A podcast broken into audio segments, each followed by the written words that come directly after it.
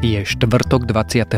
júna, dnes si nezabudnite dážniky a prší plášte, cez deň by malo pršať na niektorých miestach dokonca silné búrky, v noci aj s vetrom. Denné teploty by mali byť od 21 do 28 stupňov. Počúvate Dobré ráno, denný podcast denníka Sme s Tomášom Prokopčákom. My vás necítime, ale vaši kolegovia áno. Dnešný podcast vám prinášajú svieže a chuťovo originálne zubné pasty BU od Curaprox. Na www.sme.sk lomka Curaprox po zadaní hesla podcast dostanete k nákupu BU single kevku zdarma.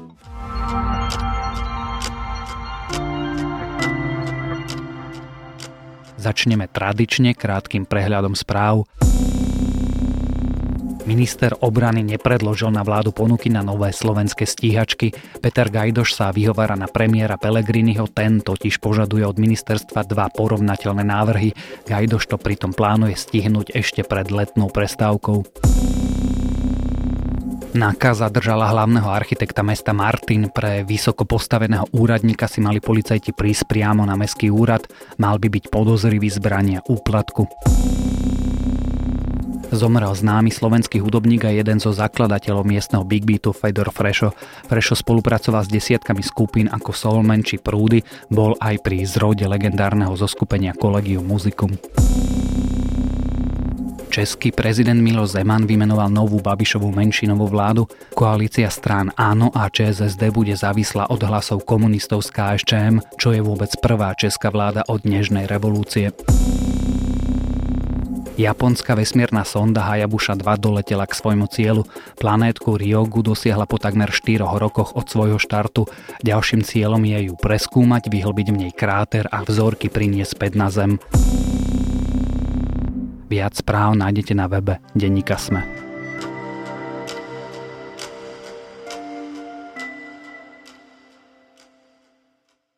Chodia do parlamentu a rozhodujú o nových zákonoch a popri tom si odbiehajú na policajné výsluchy či na súdy, kde im hrozia neraz aj dlhoročné tresty. Takýmito slovami začína článok Petra Kováča o súčasných slovenských politikoch. Niektorí z nich majú totiž vážne problémy so zákonmi, presnejšie s ich dodržiavaním.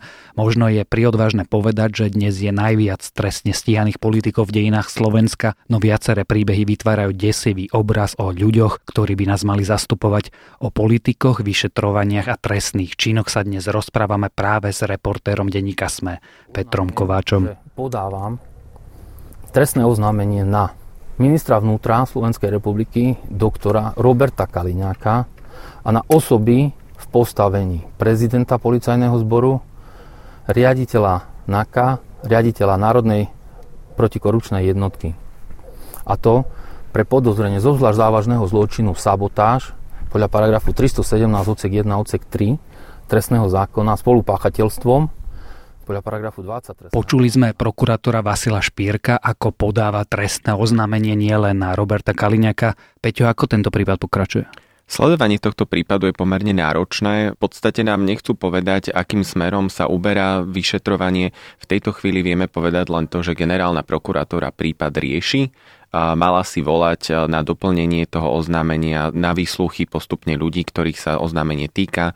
Hovoríme o Tiborovi Gašparovi, bývalom policajnom prezidentovi alebo šéfovi NAKA Petrovi Hraškovi. E, či už boli vypovedať, to už nám prokuratúra nechce povedať. Vieme zatiaľ povedať len toľko, že e, údajne sa čakalo na zbavenie mlčanlivosti či už Gašpara alebo spomínaného Hraška.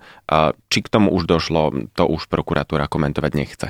Čiže nevieme, či poslanec Kaliňák už bol na výsluchu. Stále nevieme. A prečo to nevieme? Prečo to generálna prokuratúra tak tají? Prečo je taká záhadná? Prokuratúra tvrdí, že nechce narušiť priebeh vyšetrovania a že ako náhle tam bude nejaký posun, či už znesenie obvinenia alebo niečo závažnejšieho, bude to komentovať vtedy. Ale pri iných prípadoch predsa zvoláva tlačovky a rozpráva o vyšetrovaní. Pri politických citlivých kauzách to tak nebýva úplne vždy. Vráťme sa teda k tej situácii z marca, o čo v celom prípade ide. Ten prípad je pomerne komplikovaný, týka sa prokurátora špeciálnej prokuratúry Vasila Špírka, ktorý sa dostal k prešetrovaniu prípadu, ktorý oznámil jeden z podnikateľov Varga, a hovoril o korupcii na najvyšších miestach, vyslovene sa to malo týkať o úplatkoch pre Jana a Roba, v hodnote 200 miliónov eur súviseli s veľkým IT projektom na ministerstve vnútra, ktorý z hodou okolností mala pod palcom súčasná ministerka vnútra Denisa Saková a práve vlastne popri tomto projekte sa mal uliať spomínaných 200 miliónov. Keď sa tento prípad snažil poriadne vyšetriť, Vasil Špírko sám sa dostal do problémov a sám si to vysvetľuje tým, že práve zapojením najvyšších politických špičiek zrejme šliapol niekomu na otlak pri vyšetrovaní a preto aj podal trestné oznámenie za sabotáž toho vyšetrovania. Akých problémov? Okrem prenasledovania, ktorého mal teda dojem, že sa ho začalo týkať, e, začal mať problémy v práci, dostal sa dokonca do disciplinárneho riešenia e, za nejaké formálne pochybenia, ktorom bol síce oslobodený, ale v konečnom dôsledku mu to narobilo zlú reputáciu a mal z toho ťažké pracovné problémy. Keď už sme pri poslancovi Kaliňakovi, toto nie je jediný prípad. Aké má ďalšie opletačky? Kaliňák mal problém najmä pri vyšetrovaní kauzy Bašternák. E, tam bol podozrivý napríklad kúpa jeho podielu vo firme BAH, ktorú kupoval priamo od Bašternáka. Vzniklo podozrenie, že vzhľadom na nízku cenu a zároveň za nadmerné odpočty, ktoré si podnikateľ Bašternák uplatňoval v tom čase, by to mohol byť akýsi obchod, ktorý teda nevidno takto celkom priamo a mohlo by to byť nejakým kšeftom medzi nimi dvoma, možno forma úplatku alebo niečo podobného, čo tak pomenovala opozícia. Konečnom dôsledku týmto sa aj zaoberala polícia, na druhej strane výsledok bol taký, že prípad odmietla a ďalej ho neriešila. O Robertovi Kaliňakovi by sme sa mohli rozprávať celé špeciálne vydanie. Tvoj text je o problémoch viacerých politikov. Je teda Robert Kaliňák anomáliou alebo skôr symptómom systému v dnešnom parlamente? Ďaleka nie je jediným poslancom, ktorého preverujú alebo prešetrujú, prípadne už dokonca súdia, lebo máme aj také prípady, okrem extrémistickej LSNS, ktorá má teda viacerých zástupcov momentálne aj na súdoch. Máme prešetrovanie bývalej poslankyne Ľubici Roškovej, takisto je tu v podozreniach Peter Žiga, minister hospodárstva. Podobne napríklad dokonca prezident Andrej Kiska, ktorý má dlhodobo problémy s vysvetľovaním svojej prezidentskej kampane spred 4 rokov. Keď ty si povedal, že niektorí aj súdia, to sú ktorí? To sú najmä spomínaní extrémisti. Mm-hmm. Uh, okrem Milana Mazureka je to aj napríklad Stanislav Mizík, ale môžeme spomenúť aj smeráka Vladimíra Jánoša. Stanislav Mizík to je ten, za ktorého písali tie statusy iní ľudia, hej? To je ten, ktorý neovláda počítač a preto nemohol napísať extrémistický status, ktorým odsúdil e, ocenených, ktorých si vybral prezident Andrej Kiska a práve ten má momentálne opletačky na špecializovanom trestnom súde. Keď hovoríš o prípade bývalého smeráka Vladimíra Janoša, o čo tam išlo? V tomto prípade ide o týranie jeho manželky, ktorá natočila aj video pomerne legendárne, ktorom hovorila o, o veľkých úplatkoch, ktoré jej, jej manžel bral. Keď som videla, že doniesol v hnedom sáčku, taký ako na pečivo, bankovky, boli to ešte v korunách, veľké množstvo.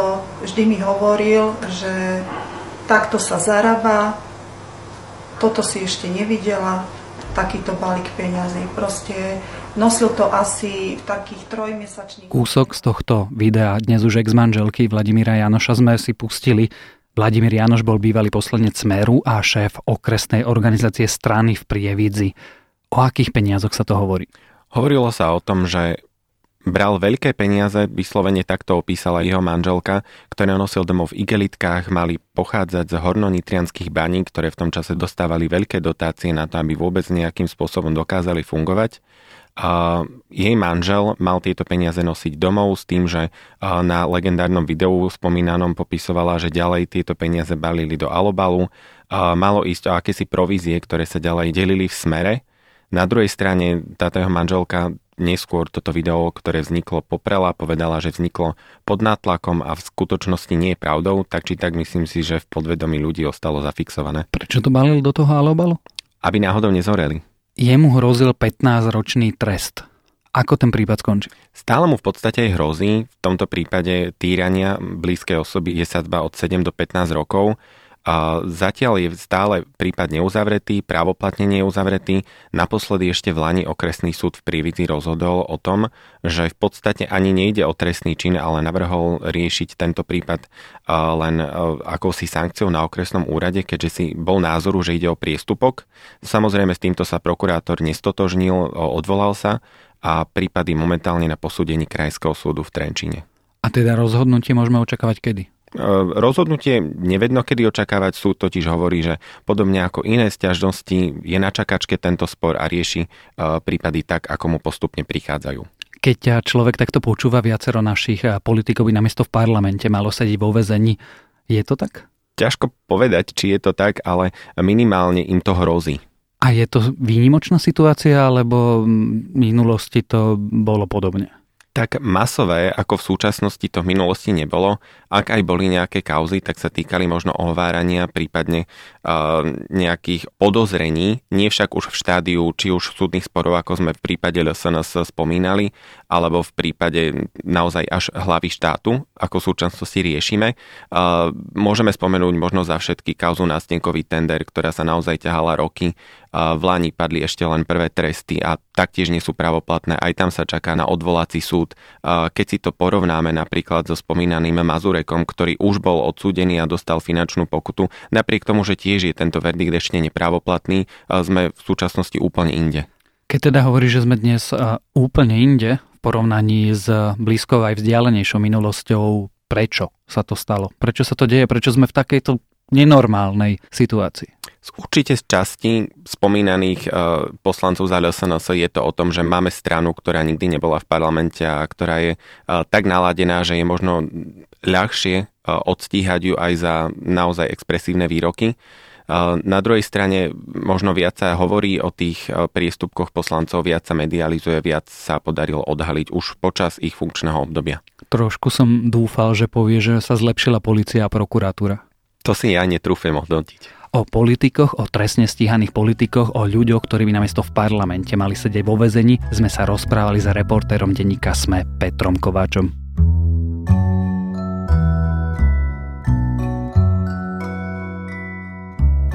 To je na dnes všetko. Želáme vám krásny deň. Počúvali ste Dobré ráno, denný podcast denníka SME s Tomášom Prokopčákom.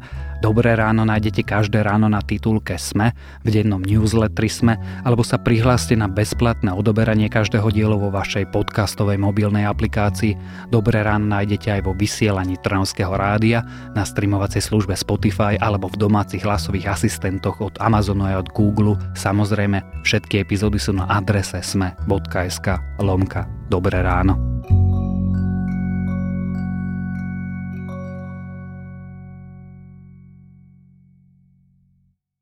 Tento podcast vám priniesli svieže zubné pasty BU od Curaprox. Využite heslo podcast na www.sme.sk lomka Curaprox a nákupu BU získate single kevku zdarma.